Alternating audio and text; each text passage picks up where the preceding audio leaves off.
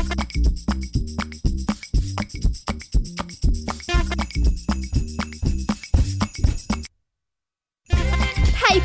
Podcast และไทย PBS Radio ขอเชิญทุกท่านพบกับคุณสุริพร วงศ์สถิตพรพร้อมด้วยทีมแพทย์และวิทยากรผู้เชี่ยวชาญในด้านต่างๆที่จะทำให้คุณรู้จริงรู้ลึกรู้ชัดทุกโรคภัยในรายการโรงพยาบาล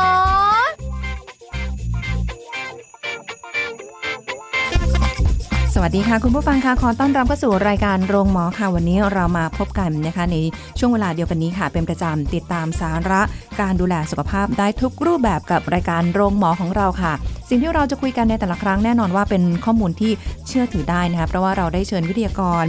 คุณหมอในด้านต่างๆมาร่วมพูดคุยให้ความรู้กับคุณผู้ฟังนะคะวันนี้เป็นอีกเรื่องนึงค่ะที่จริงๆก็ต้องบอกว่านำเรื่องนี้มาคุยกันหลายครั้งนะคะแต่ว่ายังไงยังคงต้องย้ำในเรื่องนี้อยู่เพราะอะไรเพราะว่าโรคนี้เป็นอีกโรคหนึ่งที่พอหลายคนนะคะไม่ได้สนใจปล่อยปละละเลยหรือว่าอาจจะไม่คิดว่านะคะกับสัตว์ตัวเล็กๆตัวหนึ่งเนี่ยนะคะสามารถที่นำมาซึ่งโรคแล้วก็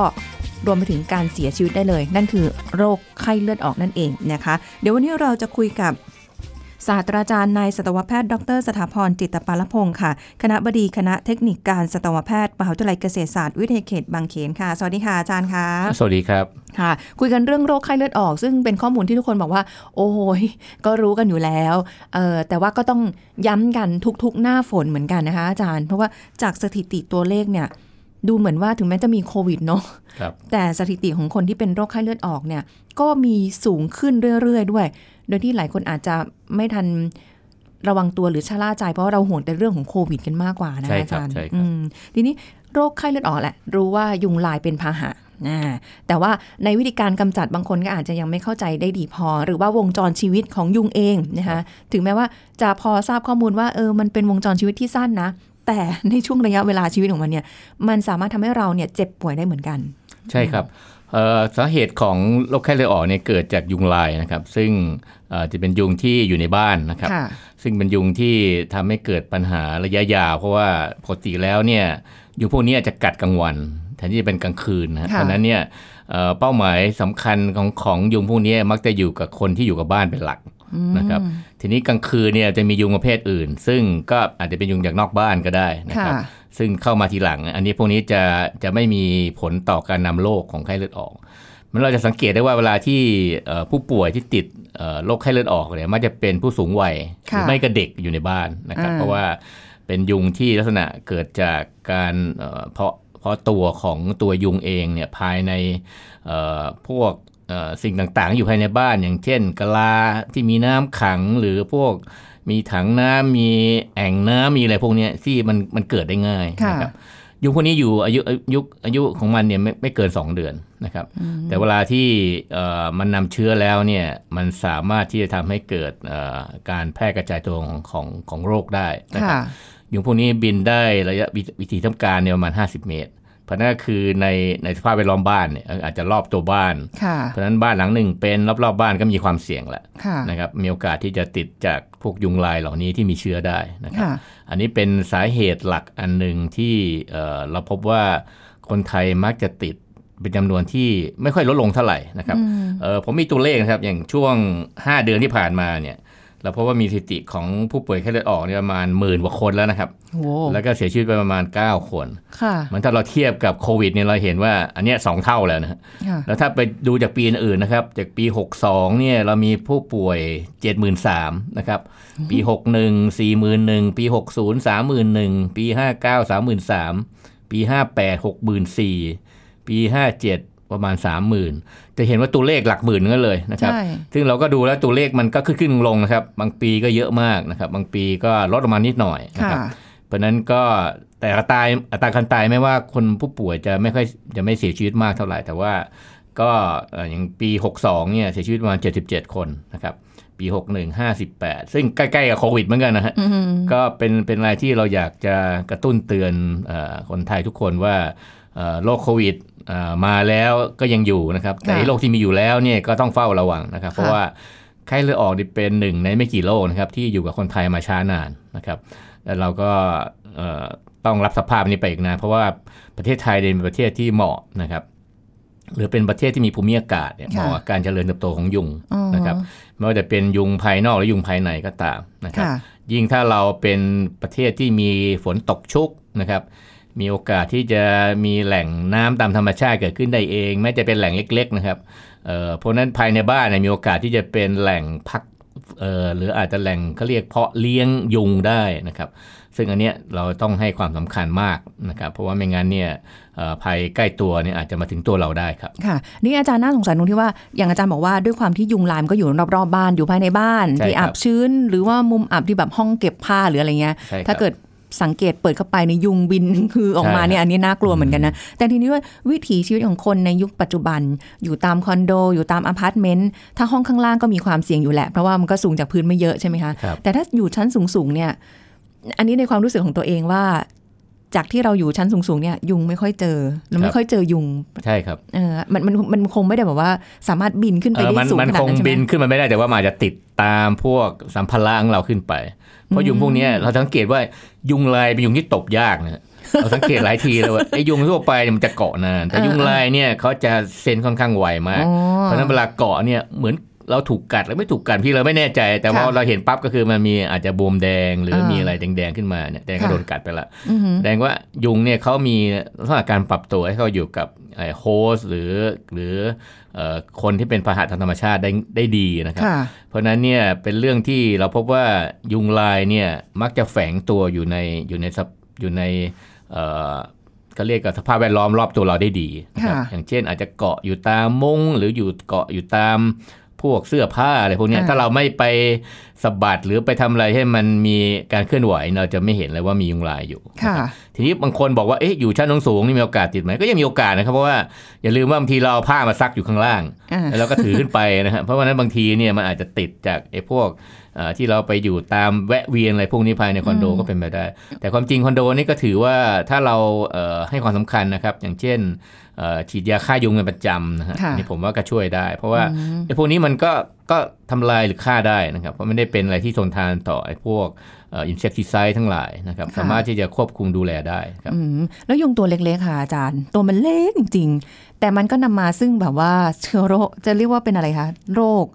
เป็นเชื้อไวรัสเลยนะครับเพราะว่าอย่างไข้เลือดออกเนี่ยเป็นเชื้อไวรัสโดยตรงนะครับแล้วก็เป็นโรคที่ภาษาอังกฤษก็เรียกแดงกีฟีเวอร์นะครับซึ่งก็มีหลายสเตจที่เราพบว่าทำให้เกิดอันตรายในคนคือมีบางปีเราจะพบว่ามีการเสียชีวิตค่อนข้างเยอะนะครับหรือมีการติดโรคจำนวนมากตอนนั้นก็ทางด้านสาธารณสุขก็จะเป่าประกาศว่าเนี่ยต้องถึงเวลาต้องช่วยกันละต้องดูแลเรื่องยุงลายเพราะว่าบางครั้งสถิตินี่ดูน่ากลัวมากอย่างบางปีเราพบว่า 6-7 หมื่นคนซึ่งเราพบว่าเป็นในหลายๆพื้นที่โรคพวกนี้นี่พบได้ทุกในจังหวัดประเทศไทยนะครับแต่จะมีพบมากพบน้อยแตกต่างกันไปตามสภาพเท่านั้นเองครับอย่างในจังหวัดที่มีฝนตกชุกบ่อยๆก็มีโอกาสจะเจอพวกนี้ได้มากหน่อยทางภาคใต้เนาะทางภาคใต้หรือว่าทางพื้นที่ที่ภาคกลางถ้าเกิดมีฝนทีๆหน่อยเพราะนั้นก็จะเป็นช่วงๆไปของการระบาดของโรคนะครับเพราะว่าส่วนใหญ่แล้วมันจะขึ้นตรงกับตัวยุงเป็นหลักเพราะนั้นวิธีแก้ง่ายสุดก็คือเราต้องไม่ให้มียุงอยู่ในบ้านเรานะครับซึ่งอันนี้เราก็ต้องช่วยกันดูแลนะครับอย่างเช่นถ้าเป็นในบ้านที่มีพื้นที่นะครับพวกอะไรที่จะเป็นแหล่งเพาะพันธุ์ยุงได้อย่างพวกเอาง่ายๆอย่างพวกเป็นแอ่งน้ำหรือเป็นพวกฝาที่เปิดหรือเป็นอย่างบ่อเลี้ยงปลาที่ไม่มีปลาแล้วนะครับหรือเป็นพวกคอนเทนเนอร์ต่างๆที่เปิดฝาไว้แล้วมีน้ำไปขังเราถ้าเรามองข้ามไปนิดเดียวเรามีโอกาสเลยเพราะว่าไอ้พวกนี้มันเป็นเรื่องที่เราดูเหมือนไม่น่าจะเกิดนะฮะเพราะว่าเราเห็นว่าแหล่งน้ำมันไม่ได้มากพอเราก็ไม่ได้เห็นอะไรเยอะแยะจริงแต่จริงแล้วมันมีพวกนี้ซ่อนตัวอยู่ได้นะครับเพราะนั้นต้องระวังโดยเฉพาะในบริเวณที่มีการระบาดของโรคไข้เลือดออกแล้วนะครับทีเนี้ยทางหลวงเนี่ยก็ไม่ค่อยได้ประกาศว่าตรงไหนเป็นแหล่งระบาดกลัวคนจะเพราะนั้นเนี่ยก็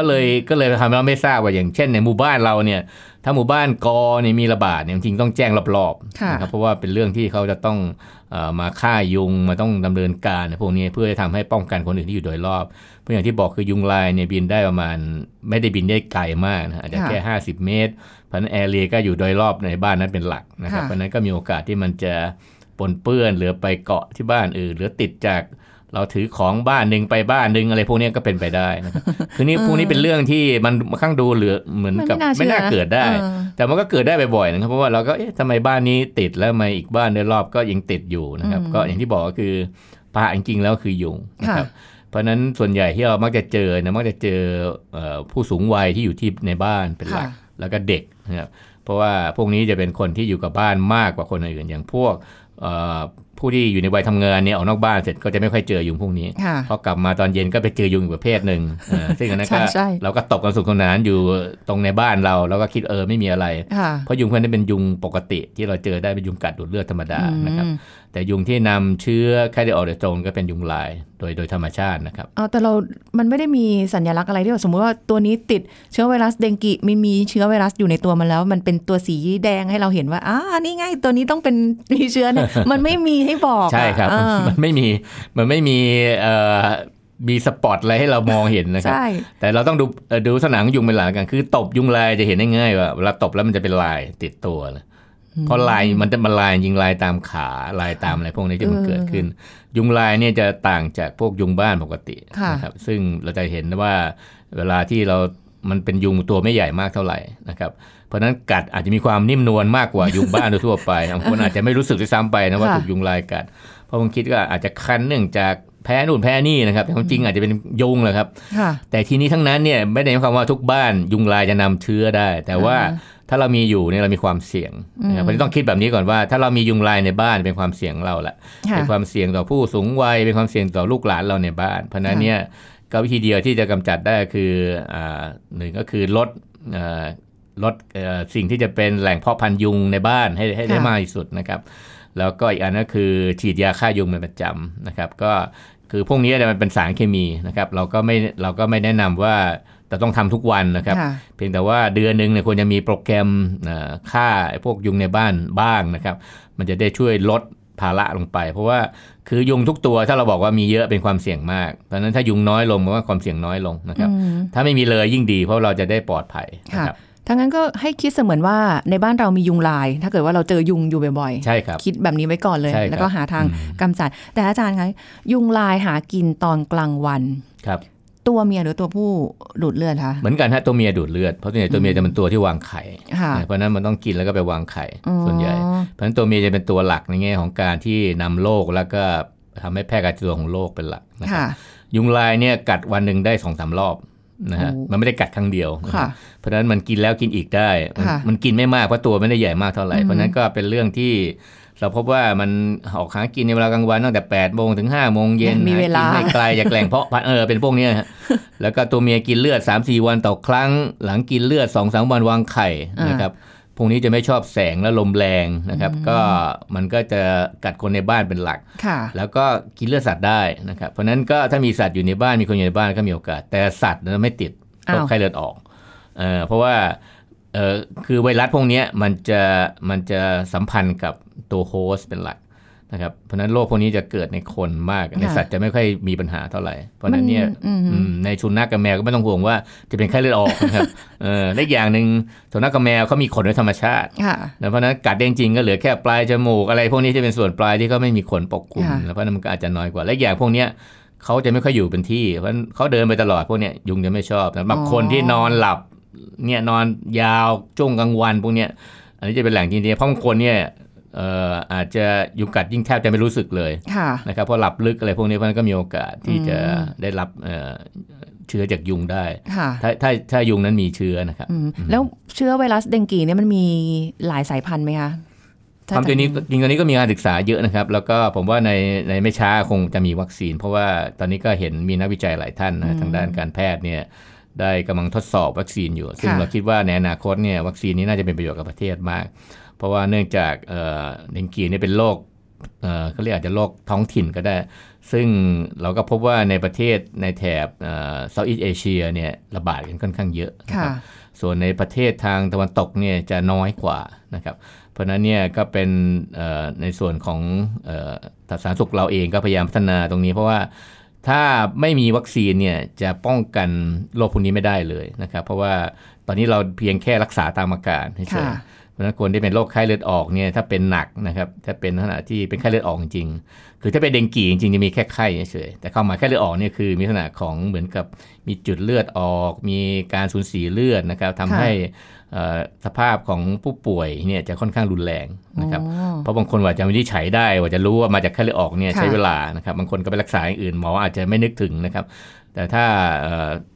ในช่วงที่มีการระบาดเนี่ยส่วนใหญ่หมอก็จะต้องระวังโรคพวกนี้อยู่แล้วนะครับเพราะนั้นก็ต้องมีการให้เลือดมีอะไรพวกนั้นซึ่งเราสังเกตได้ง่ายเวลาที่มีผื่นแดงมีไข้บางทีบางคนก็นึกว่าเป็นสาไข้แต่จริงหลายอันถ้าเป็นไข้แบบไข้ไม่ลดเลย 3-4 วันเนี่ยต้องรีบไปหาคุณหมอนะครับเพราะว่าถ้าเป็นไข้เลือดออกจริงๆก็ต้องรักษาให้ถูกตามโรคนะครับแต่มันจะมีจุดสังเกตให้เรารู้ได้ว่าอาจจะเป็นไข้เลือดออกหรือเปล่าด้วยนะคะแต่ยังไม่หมดเท่านี้ค่ะสำหรับความรู้เรื่องของโรคไข้เลือดออกนะคะเดี๋ยวเราพักกันสักครู่ค่ะช่วงหน้ากลับมาคุยกันต่อค่ะพักกันสักครู่แล้วกลับมาฟังกันต่อค่ะ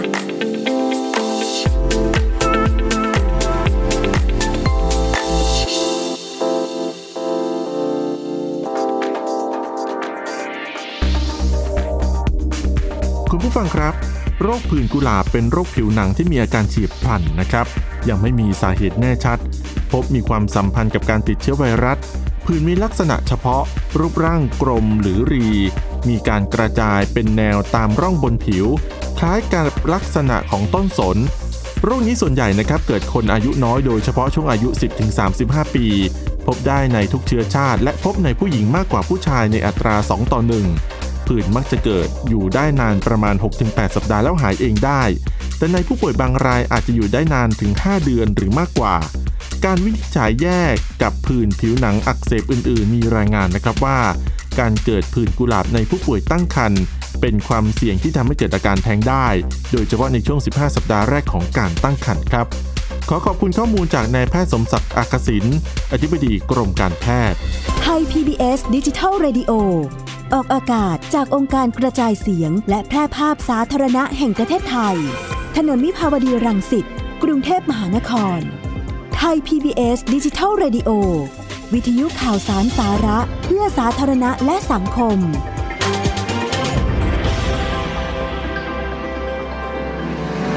คุณกำลังฟังรายการโรงหมอรายการสุขภาพเพื่อคุณจากเรากลับมาพูดคุยกันต่อสำหรับเรื่องของโรคไข้เลือดออกนะคะเราได้รู้จักถึงวิถีของยุงและนะคะรูปแบบต่างๆเหล่านี้นะคะแต่ว่าในเรื่องของการที่จะกำจัดลูกน้ำยุงลายเนี่ยนะคะมีวิธีการอย่างไรกันบ้างเอาพื้นฐานโดยทั่วไปก็พยายามคว่ำภาชนะที่มีน้ำขังเนาะอาจารย์เนาะแล้วก็แบบทรายอะเบดหรือว่าแบบพยายามที่จะติดมุ้งลูกหรืออะไรก็แล้วแต่ฉีดยากันยุงเป็นประจำทุกๆเดือนนะคะแต่ที่เคยได้ยินมาค่ะอาจารย์ว่าไข่ยุงมันอยู่ได้นานโดยเฉพาะอย่างยิ่งแบบบ้านที่อยู่ต่างจังหวัดก็เป็นอ่างอาบน้ำใช่ไหมคะหรือว่าเป็นอ่างสำหรับราดห้องส้วมอย่างนี้เนี่ยถ้าเกิดว่าไม่ได้เป็นพื้นเรียบหรือแบบเป็นแบบขรุขระหรืออะไรเงี้ยเวลาที่ยุงลายไปวางไข่เสร็จปุ๊บเนี่ยแล้วพอน้ำแห้งเนี่ยแต่ไข่ยุงลายมันยังอยู่ฝังอยู่ใน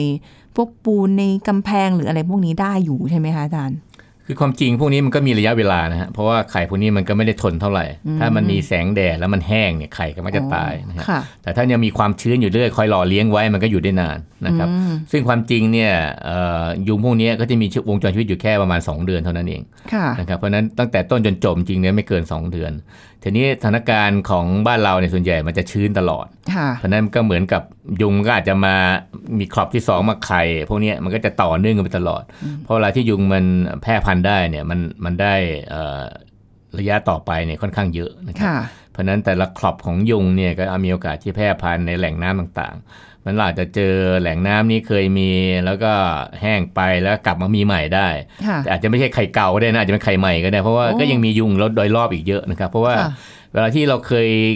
ลองดักจับพวกยุงลายในบ้านเนี่ยบางทีเราพบได้เป็น100นะครับแต่ในบ้านที่แบบดูเหมือนไม่มีอะไรนะฮะเข้ามาในบ้านเงียบๆดูเหมือนไม่มีอะไรเพราะว่าพวกนี้เนี่ยจะไม่มีได้ยินอะไรเลยเราจะค่อนข้างเงียบมากเพราะว่ายุงเนี่ยจะเคลื่อนไหวเนี่ยค่อนข้างเงียบกว่าพวกยุงบ้านปกตินะครับเพราะนั้นเราก็จะเห็นสภาพว่าเหมือนกับไม่มีอะไรอยู่ในบ้านแต่จริงแล้วอาจจะมียุงพวกนี้อยู่ค่อนข้างเยอะนะครับถ้าเราไม่เคยกำจัดโดยใช้พวกยาฆ่าแมลงยาฆ่ายุงทั้งหลายฉีดเป็นประจำนะครับเพราะนั้นก็แนะนำว่าถ้าเห็นภาพ ดูแล้วไม่มีอะไรเนี่ยต้องระวังอันตรายอย่างพวกนี้เหมือนกันเพราะว่ามีโอกาสที่จะมียุงพวกนี้อยู่โดยที่เราคือมันจะไม่มีสัญญาณบอกว่าตรงไหนที่มียุงลายเยอะนอกจากเราเข้าไปอยู่เองนะครับเพราะว่ายุงพวกนี้เนี่ยจะออกมาก็ต่อเมื่อมีโฮสต์นะครับเพราะนั้นถ้าไม่มีอะไรเขาก็จะเกาะเฉยๆแล้วก็เฉพาะหากินเฉพาะช่วงกลางวันนะครับเพราะยุงพวกนี้จะไม่ชอบแสงแดดจะไม่ชอบอะไรที่เป็นลมเป็นอะไรพวกนี้ส่วนใหญ่เพราะนั้นก็ต้องคอยดูไปนะฮะเพราะว่าในแต่ละบ้านเนี่ยก็สภาพร้อนไม่เหมือนกันค่ะก็พยายามเปิดบ้านให้แสงแดดส่องถึงอะไรแบบนี้อันนั้นจะช่วยได้เพราะว่าถ้าเปิดบ้านให้แสงแดดส่องถึงลมพัดได้อะไรได้เนี่ยมันก็จะลดตรงนี้ลงไปได้นะครับแต่ถ้าเกิดว่ามีมุ้งลวดกันไว้ได้ก็ดีด้วยส่วนหนึ่งเปิดหน้าต่างได้สบายใจนะคะอาจารย์ถามนิดนึงค่ะเคยโดนยุงมาแค่มาเกาะจุกนึงเนี่ยนะคะเรามีโอกาสจะติดไข้เลือดออกได้ไหมรับเชื้อไวรัสได้ไหมคะคือความจริงเนี่ยไม่มีคนทำตัวเลขตรงนี้นะฮะแต่ความเสี่ยงเนี่ยเขาบอกว่าเมื่อยุงฝังปากเข้าไปในเนื้อหรือในผิวหนังคนเนี่ยความเสี่ยงเกิดขึ้นแหละเพราะว่าเนื่องจากในส่วนเมาส์พาและส่วนปากของมันเนี่ยมันจะมีน้ำลายซึ่งจะต้องออกมาตอนที่เขาดูดกินเลือดนะครับเพราะในพวกนี้ก็จะเป็นตัวนำเชื้อออกมาสู่คนนะครับเพราะนั้นก็เป็นในส่วนที่เราต้องให้ความสำคัญทุกระยะคือเราบอกไม่ได้อยู่ดีว่าคือยุงในบ้านเรา100ตัวอาจจะไม่ได้ติดเชื้อทั้ง100ตัวนะอาจจะติดเชื้อแค่50เพราะความเสี่ยงก็50แต่ทีนี้ไอ้50นั้นน่ะมันมากัดเราพร้อมกันตัวนึงอาจจะไม่ได้ตัว2มาพวกนี้มันก็ยังมีความเสี่ยง เพราะว่าเราคงไม่ได้มียุงตัวเดียวในบ้านนะฮะเพราะนั้นก็คิดในหลักการว่ามันน่าจะอยู่กันเป็นฝูงนะครับเพราะยุงพวกนี้เนี่ยน่าจะอยู่กันค่อนข้างระยะเวลานึงแล้วถ้าเกิดมีระดับที่ว่ามียุงพบจำนวนมากเนี่ยแสดงว่ามันต้องมีแหล่งเพาะพันธุ์ที่ชัดเจนนะครับเพราะนั้นก็เป็นเรื่องที่เราต้องให้ความสำคัญแล้วว่าไอ้พวกไม่ได้ยุงกัดตัว2ตัวเนี่ยแต่ว่ามันก็มีโอกาสมีความเสี่ยงได้เพราะนั้นแนะนำว่าถ้ายังไงก็ควรจะดำเนินการโดยเร็วนะว่าควรจะกำจัดออกไปอย่างเช่นต้องใช้ยาฆ่ายุงฉีดเป็นประจำนะฮะที่แนะนำคืออย่างน้อยก็สักเดือนละครั้งนะครับคือเดือนละครั้งเนี่ยเราไม่ต้องห่วงเรื่องสารตกค้างนะครับเพราะบางคนเนี่ยก็ไปกลัวสารตกค้างจากยาฆ่ายุงอีกว่าใช้บ่อยๆจะเป็นอันตรายต่อคนในบ้านไหมอันนี้ก็แนะนำว่าความจริงถ้าเราฉีดแล้วเราก็ทิ้งไว้เราออกจากบ้านเนี่ยได้คือเราฉีดแล้วเราปิดบ้านให้มันอบอยู่ตรงนั้นเลยเนี่ยอันนี้ก็ช่วยได้เพราะเราไม่ต้องไปสัมผัสอะไรหลังที่เรากลับบ้านมาสัก 4-5 ชั่วโมงไปแล้วเนี่ยพวกนี้ก็มันก็ไม่มีอะไรที่ฟุ้งอยู่ในอากาศที่เป็นอันตรายต่อคนที่อาศัยอยู่นะครับเพราะนั้นยุงก็จะได้รับเต็มที่นะครับเราปิดบ้านฉีดยุงยาฆ่ายุงเนี่ยผมว่าอันนี้ช่วยได้เยอะช่วงไหนที่เราจะออกไปข้างนอกบ้านพร้อมๆกันทั้งบ้านนะก็ปิดบ้านแล้วก็ฉีดยุงอบไปเลยแล้วกลับมาก็ผมว่าเราก็จะปลอดภัยครับลิเคยลองศึกษาดูนะคะศึกษาแบบว่าให้ยุงกัด อันนี้ห้ามทำนะคะคุณผู้ฟังโชคดีที่ไม่เป็นนะยุงกัดปุ๊บเราอยากรู้ว่ามันจะยังไงกินนานไหมแล้วก็จะเห็นมันค่อยๆเจาะเข้าไปค่ะแล้วก็ปากมันก็ค่อยๆลึกลงไปเรื่อยๆแล้วก็ดูดเลือดเราไปท้องก็ป่องเรื่อยๆไอ้ตอนท้องป่องเสร็จปุ๊บมันก็จะขับน้ำออกมาอันนั้นคืออะไรคะอาจารย์อันนั้นก็มีทั้งน้ำลายมีทั้งอะไรเพราะว่าในเวลายุงเนี่ยมันพวกสัตว์เป็นพวกสัตว์กระป้องดูดกินเลือดเนี่ยเขาจะมีน้ำลายอยู่แล้วนะครับทีนี้จะมีน้ำลายแล้วก็มีทั้งพวกอาจจะเป็นเอนไซม์อะไรเพราะสุดท้ายเนี่ยคือทุกอย่างเขาป้องกันเลือดแข็งตัวเพราะว่าเขาต้องเอาเลือดไปใช้นะครับเพราะนั้นก็จะมีทั้งน้ำลายมีในน้ำลายเขาในสารเยอะนะครับจะมีทั้งสารป้องกันการเลือดแข็งตัวมีทั้งฮอร์โมนมีทั้งเอนไซม์หลายอย่างเหมือนกันนะครับซึ่งเราก็พบว่าสิ่งต่างๆนี้ช่วยในการดูดกินเลือดนะครับแล้วก็ในน้ำลายเขาเนี่ยถ้ามันเป็นยุงที่มีเชื้อมันก็จะมีเชื้อนะครับที่จะออกมาตอนไหนก็ได้เพราะว่าตอนที่เขากินเนี่ยมันเหมือนแลกเปลี่ยนของเหลวคือเขาต้องใช้น้ำลายในแง่ของการที่จะหล่อเลี้ยงเลือดที่เขาดูดเข้าไปเพราะนั้นมันก็จะมีโอกาสที่ปล่อยเชื้อปนเปื้อนมากับน้ำลายนะครับแล้วก็เข้าไปสู่โฮสที่อาจจะเป็นคนที่ได้รับยุงที่ถูกกัดเข้าไปนะครับแล้วก็มีโอกาสติดเชื้อได้นะครับเพราะนั้นกระบวนการอันนี้เป็นกระบวนการที่เราพบว่ามันทำให้เกิดปฏิกิริยาได้หลายอย่างบางคนที่ถึงบอกบางคนแพ้ยุงก็ได้เพราะอย่างในน้ำลายเนี่ยก็จะมีสิ่งแปลกปลอมหลายตัวที่เป็นโปรตีนเป็นอะไรพวกนี้ออกมานะครับเพราะนั้นเนี่ยมันมีหลายชนิดมากในน้ำลายของยุงนะครับเพราะนั้นจะเป็นองค์ประกอบที่อาจจะนำเชื้อได้นะครับอาจจะทำให้เกิดการแพ้ได้แล้วก็ที่สำคัญก็คือ ยุงเนี่ยประสบความสำเร็จในการดูดกินเลือดคือได้เลือดครบตามจำนวนที่ต้องการแน่อันนี้คือเหมือนลักษณะว่าเราบริจาคเลือดให้ยุงให้ตามยูนิตแต่ว่าในการที่ยุงตัวหนึ่งสมมติมีเชื้อไวรัสเดงกีอยู่เนี่ยมากัดลีปุ๊บแล้วไปกัดอาจารย์ต่ออาจารย์มีโอกาสเป็นไข้เลือดออกเหมือนที่ลีเป็นไหมคะมีโอกาสเลยครับเพราะว่าอันนี้ตัวเดียวนะตัวเดียวครับแต่ความจริงแล้วตัวเดียวเนี่ยมันมักจะกินเลือดจนอิ่มตัวแล้วมันก็จะไปไข่เพราะเราสังเกตว่าตัวที่กินเลือดคือตัวเมียนะฮะเพราะนั้นถ้าตัวนึงกินเลือดจนอิ่มตัวเสร็จแล้วก็จบกระบวนการเนี่ยก็ไม่กินเลือดต่อนะฮะแต่ถ้าเกิดตัวนั้นยังไม่จบกระบวนการอาจจะ 3-4 วันกินทีพวกนี้มันก็จะมีโอกาสที่จะไปกินอยู่สมบูรณ์เพราะนั้นอาจจะกัดโคตรที่2แต่จริงๆแล้วเนี่ยเราพบว่าส่วนใหญ่แล้วยุงจะกินเลือดจนอิ่มตัวมากกว่าคือถ้าเขากินเลือดไม่อิ่มตัวเขาถูกตบตายเพราะนั้นก็เป็นมิชชั่นนึงที่เหมือนกับดูอิดออดายเพราะนั้นเนี่ยเขาก็ได้เลือดเข้าไป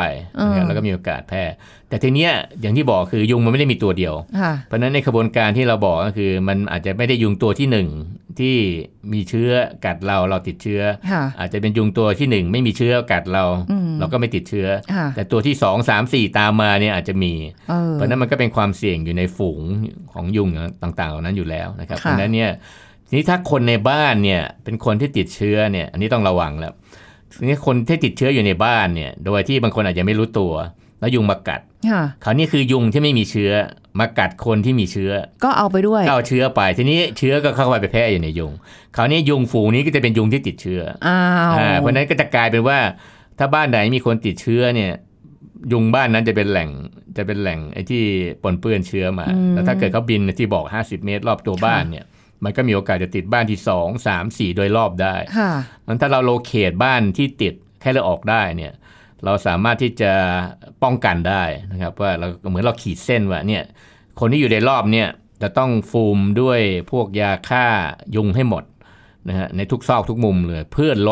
อตัดปัญหายุงออกไปเพราะถ้าไม่มียุงเนี่ยคนกับคนไม่ติดกันอยู่แล้วนะครับเพราะนั้นมันติดโดยพาหะเพราะนั้นเนี่ยที่เราต้องให้ความสำคัญคือพาหะที่นำเชื้อโรคพวกนี้นะครับอย่างที่บอกเวลาที่ผู้ป่วยที่ไปรักษาที่รู้ตัวเนี่ยมันก็จะป้องกันได้ไม่ให้เกิดการแพร่กระจายของโรคที่บางคนนี่ไม่รู้ตัวอย่างที่บอกคืออาจจะมีการไข้เฉยอาการอาจจะไม่ชัดมากเหมือนกับเป็นไข้เลือดออกที่เป็นสเตรนที่รุนแรงเพราะนั้นมันก็อาจจะทำให้เขาอาศัยอยู่ในบ้านมีเชื้อแล้วทำให้ยุงภายในบ้านติดเชื้อตามมาอันนี้จะเป็นอันตรายเพราะว่าตอนนี้เขาไปอยู่ที่ไหนเขามีโอกาสที่เป็นตัวนำโรคได้โดยที่ยุงมากัดปั๊บก็สามารถจะนำโรคได้ค่ะอันนี้ก็น่ากลัวน่าห่วงอยู่เหมือนกันนะคะอันนี้ก็ได้เข้าใจถึงวงจรชีวิตของยุงแล้วนะว่ามันติดกันยังไงแหมเสียดายเวลาหมด นะคะอาจารย์เดี๋ยวโอกาสหน้าเราคงได้มีการพูดคุยกันในเรื่องอื่นๆด้วยขอบคุณอาจารย์สถาพรด้วยค่ะที่มาร่วมพูดคุยให้เราได้ฟังกันในวันนี้ขอบคุณค่ะอาจารย์ค่ะยินดีครับสวัสดีค่ะหมดเวลาแล้วค่ะรายการโรงหมอพบกันใหม่ครั้งหน้าสวัสดีค่ะ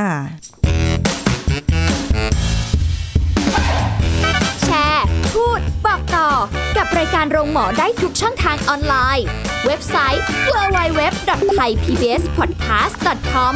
แอปพลิเคชัน Thai PBS Podcast Facebook Twitter Instagram Thai PBS Podcast และฟังได้มากขึ้นกับพอดแคสต์โรงหมอที่ Apple Google Spotify SoundCloud และ Podbeanทุกเรื่องทุกโรคบอกรายการโรงหมอ